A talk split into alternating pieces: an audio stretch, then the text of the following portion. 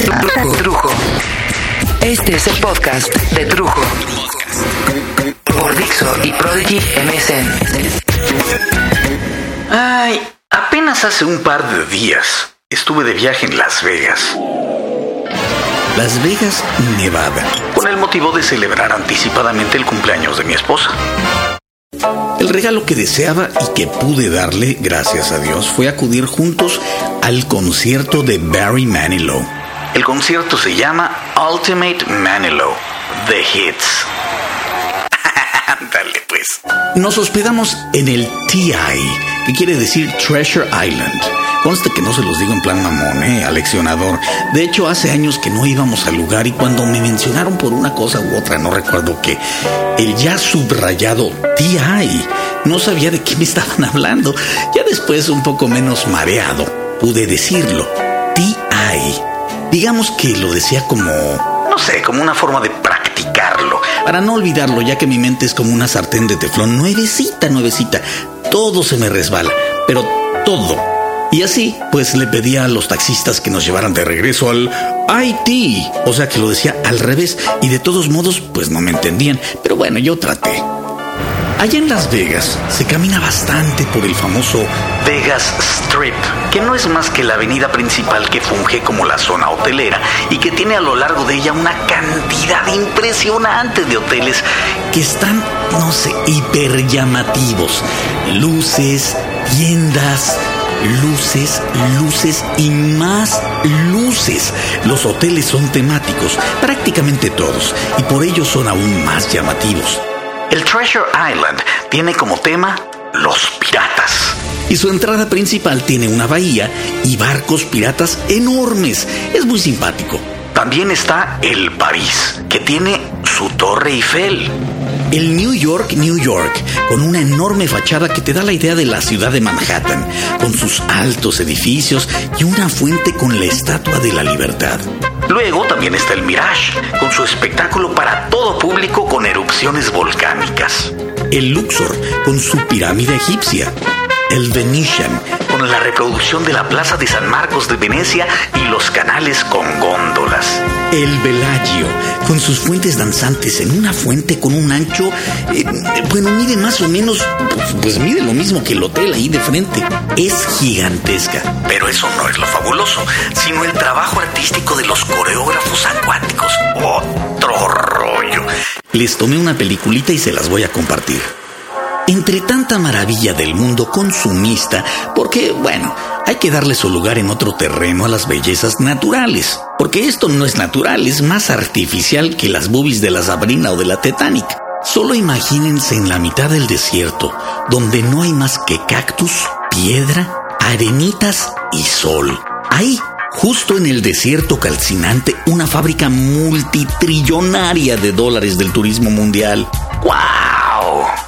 Entre tanta luz, diversión y dinero que corre de las bolsas a otras bolsas y regresa a esas bolsas y vuelve a irse, y así eternamente al parecer, viven miles y miles de personas que trabajan en el servicio al turismo. Solo imaginen cuánta gente vive en Las Vegas sirviendo a un pueblo que puede recibir aproximadamente a 400 mil huéspedes por noche entre hoteles y moteles, según las estadísticas del Departamento de Turismo Local en el 2007. Meseros, cocineros, mucamas, choferes, carga equipajes, botones, lavaplatos, equipos de limpieza, cantantes, bailarines, bailarinas, magos, desnudistas, imitadores, prostitutos, prostitutas, personal administrativo que tiene desde recepción, contabilidad hasta gerentes de diferentes departamentos para hoteles, moteles, restaurantes, centros de entretenimiento, casinos, centros comerciales y las tiendas, y las franquicias y las concesiones, por no dejar de mencionar a la gigantesca fuerza de trabajo de construcción que desde que fui por primera vez hace veintitantos años hasta la fecha no deja de construir uno o dos o tres hoteles, pero siempre hay algo construyéndose y reconstruyéndose en este lugar llamado Las Vegas. Y gente dispuesta a contratar mano de obra barata para minorar al máximo los costos de construcción. Al grado que los sindicatos, en lugar de mandar a la chingada a los albañiles mexicas, mejor ya los está invitando a unirse a la Unión de Obreros para así proteger a los que ya eran del sindicato y dar igualdad de oportunidades. Eh, o más o menos. Es tan fuerte esto que el Hotel Aladdin, que había estrenado sus puertas al público en el año 2000, cerró por las marchas y por las trabas que puso el sindicato y sus representados, porque el hotel se logró con mano de obra en gran parte fuera del sindicato y querían seguir este tipo de prácticas con la gente de servicio en el hotel. Así pues, el Aladdin desapareció en 2003 y entonces fue comprado, reconstruido y reinaugurado por los socios, actores y multimillonarios dueños del Planet Hollywood, asociados con multimillonarias empresas inversionistas como Miracle Mile. En fin, yo decía, toda esta gente es conformada por trabajadores americanos. Y los demás, y los demás, y los demás son la mayoría y vienen de todos lados del mundo. Pero es inevitable darte cuenta que este territorio que fuera México hace siglos, al igual que California y tanta tierra malbaratada por el puto de Santana, es retomado por el mexicano que sin pedir permiso se cruza la frontera en busca de una mejor vida para la familia que recibe los centavitos en algún pueblo, en la provincia mexicana, en rancherías, en todos estos lados. El mexicano trabaja de lo que sea y no le tiene miedo a la chamba, pero destaca fuertemente en las cocinas porque tiene un sazón natural que le ayuda a dominar los difíciles territorios de las cocinas especializadas de Las Vegas, donde el apostar y el comer son además de la droga y el alcohol, mm, ok, ok, y las putas, la mayor atracción de esta capital del pecado, de esta Sodoma y Gomorra actual.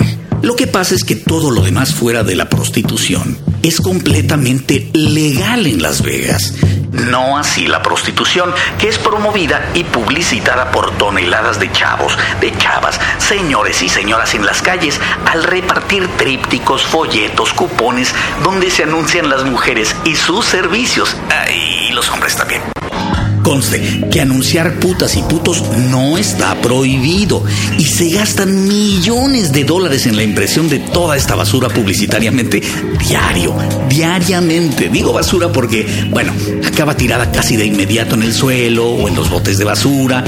No porque me dé golpes en el pecho, porque este oficio es demasiado antiguo como para espantar. Bueno, pero es importante, entre paréntesis, decir que a unos cuantos kilómetros hacia afuera de Las Vegas, en la misma Nevada, hay ranchos, em, burdeles en enormes cantidades. Esto es muy famoso. Incluso hay programas que salen en televisión, eh, tanto en HBO como en Cinemax donde se anuncian y se promueven las vidas rutinarias de las prostitutas en este tipo de, de ranchos, como les dicen, ¿no? Como el Chicken Ranch y en la televisión sale con el nombre de las gatitas o algo así. Bueno, bueno, bueno, bueno. Continúo tratando de explicarles las toneladas de mexicanos que trabajan en Las Vegas. Los ves por todos lados. Los hay usualmente recién llegados también los hay importados de otras partes de Estados Unidos que decidieron ir a probar suerte en Las Vegas cuando oyeron por un amigo o algún familiar que había harta chamba. Y también hay de segunda generación, o sea que están en la transición entre mexica totonaca y gringo del lugar son los que tienen mejores puestos en los trabajos de servicio porque hablan bastante bien el inglés, con su acento y todo, pero aún conservan el español como lo trajeron de Guadalajara, de Durango, de Oaxaca, de tantos lados de México. Usualmente son los padres de la chamaquiza, que ya forma parte de una raza diferente. Son padres de chavos adolescentes y hasta de adultos jóvenes y medio jóvenes que crecieron hablando el inglés y que en muchos casos pues perdieron ya por completo el español.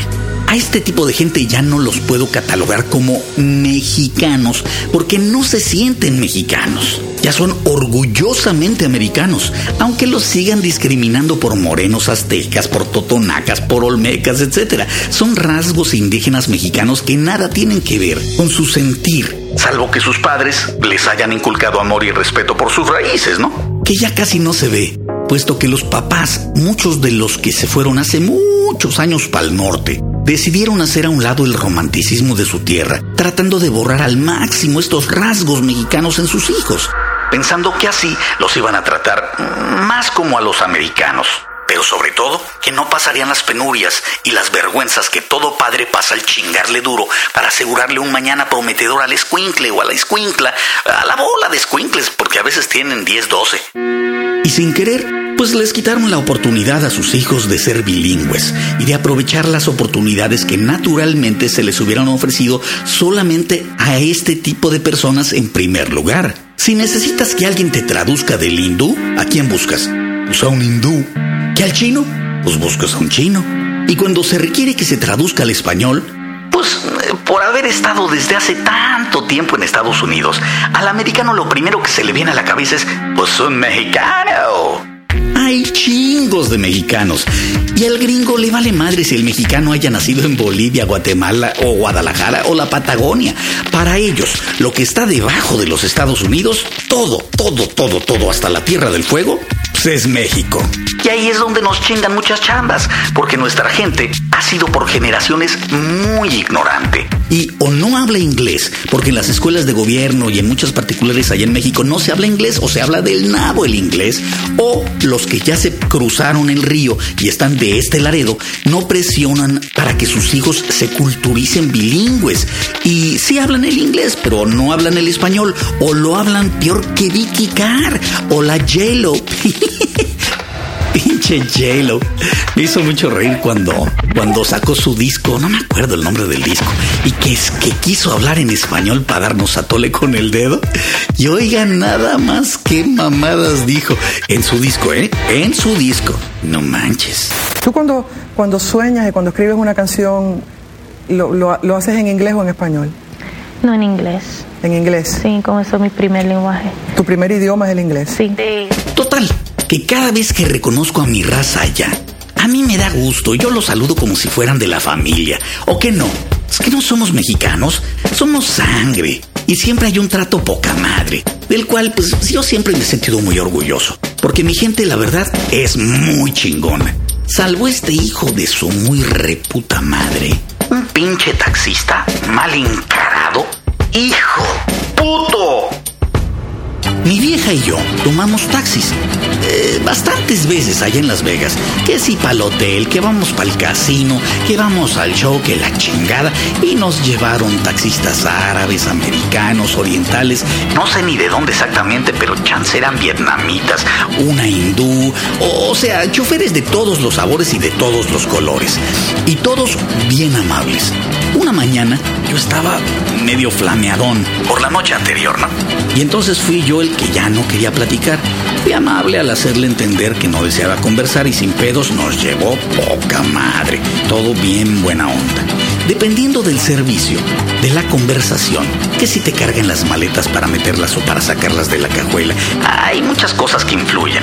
Dependiendo de eso, pues les das más o les das menos propina. Hubo casos donde solo, no sé, te llevaron, pero sin dificultad ni nada especial, y pagué lo que se marcaba en el taxímetro y respetuosamente se despedían. Igual pensaban, pinche güey miserable. Pero sonreían y así daban pues eh, el servicio profesional que se espera de, de un taxista profesional.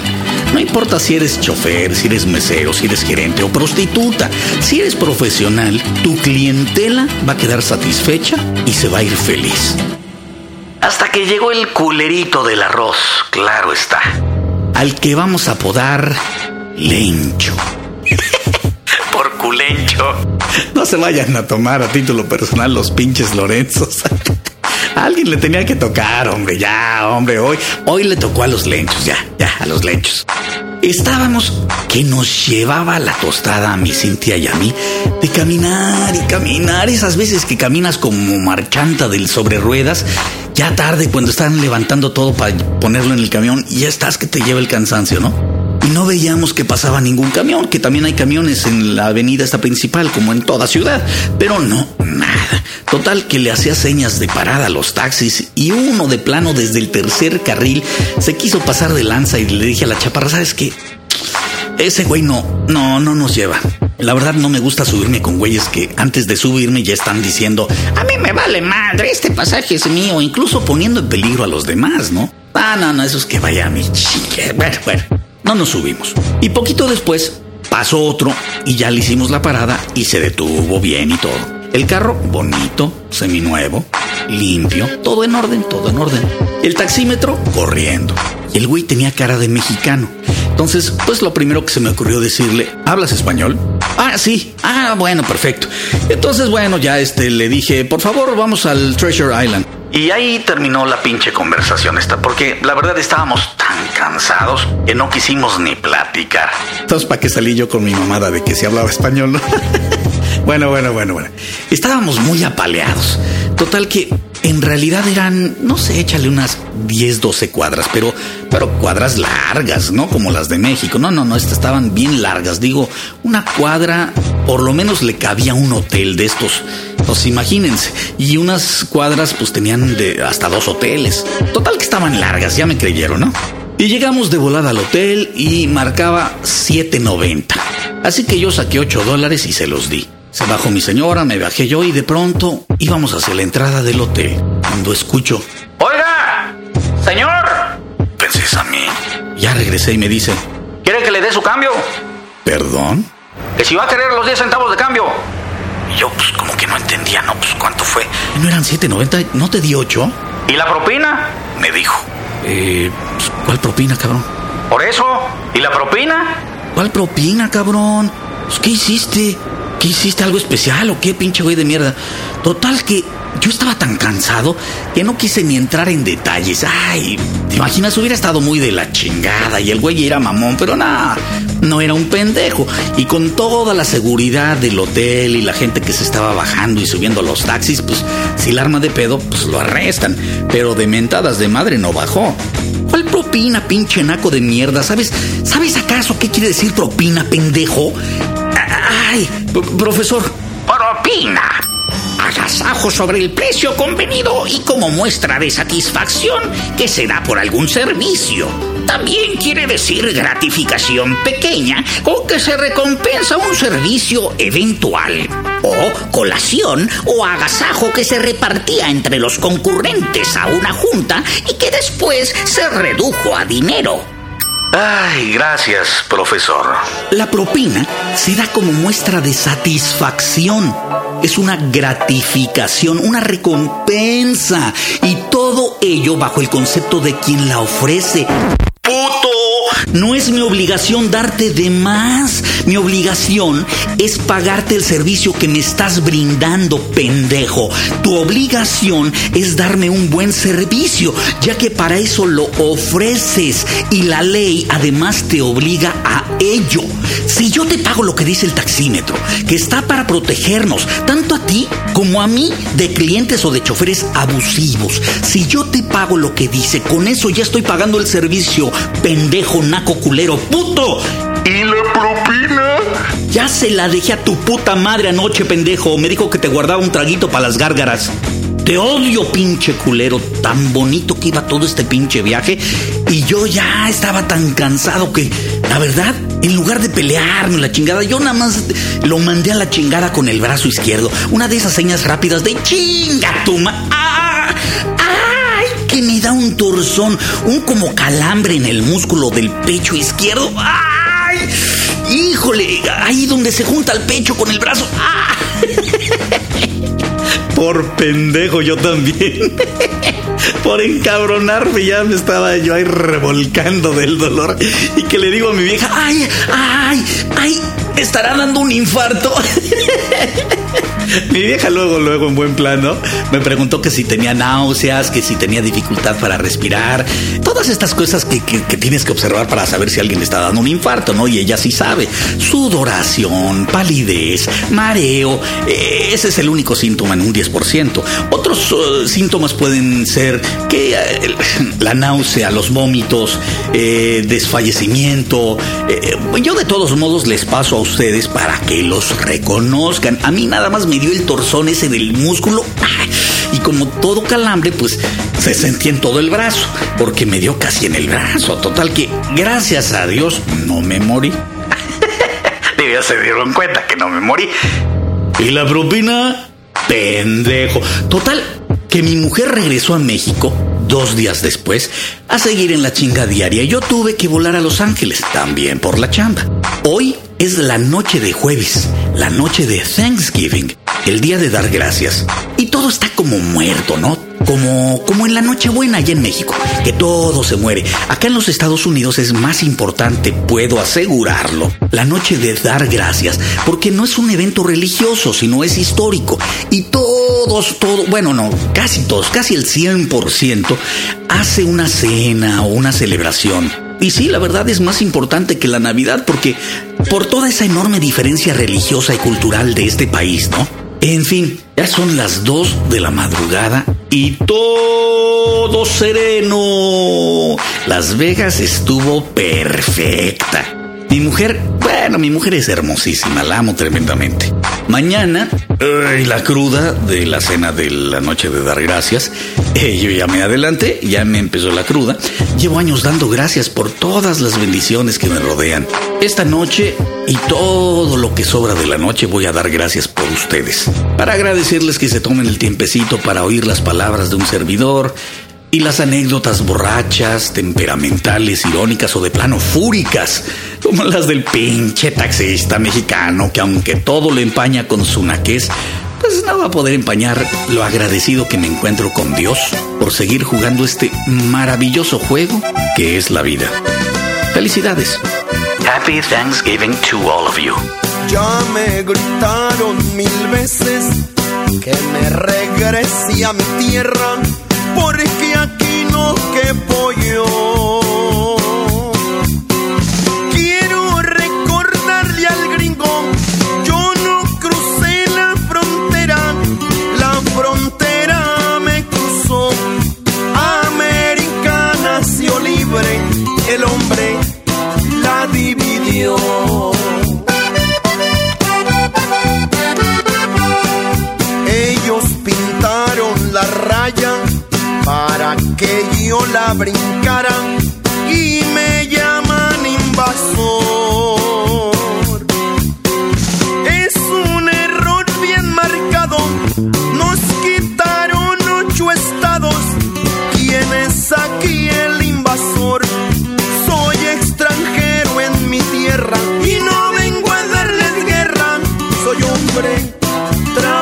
Trabajador.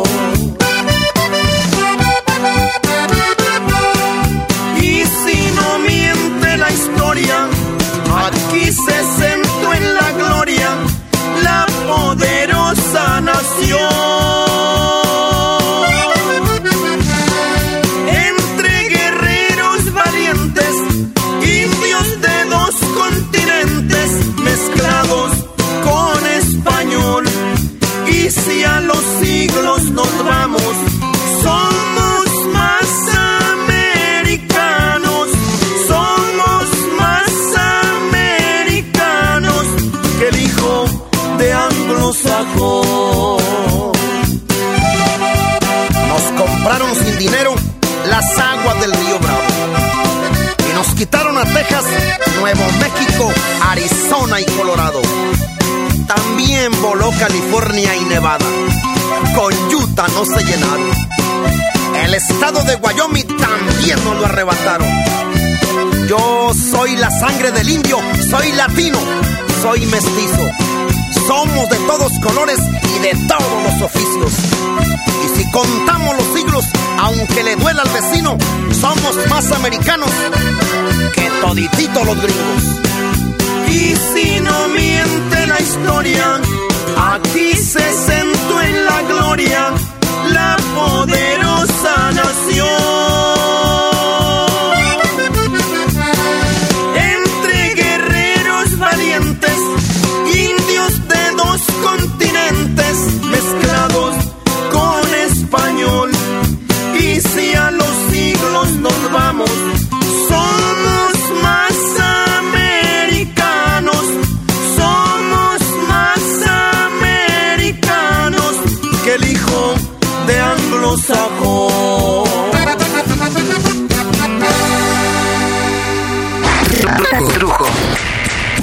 el podcast de Trujo. Por Dixo y Prodigy MSN.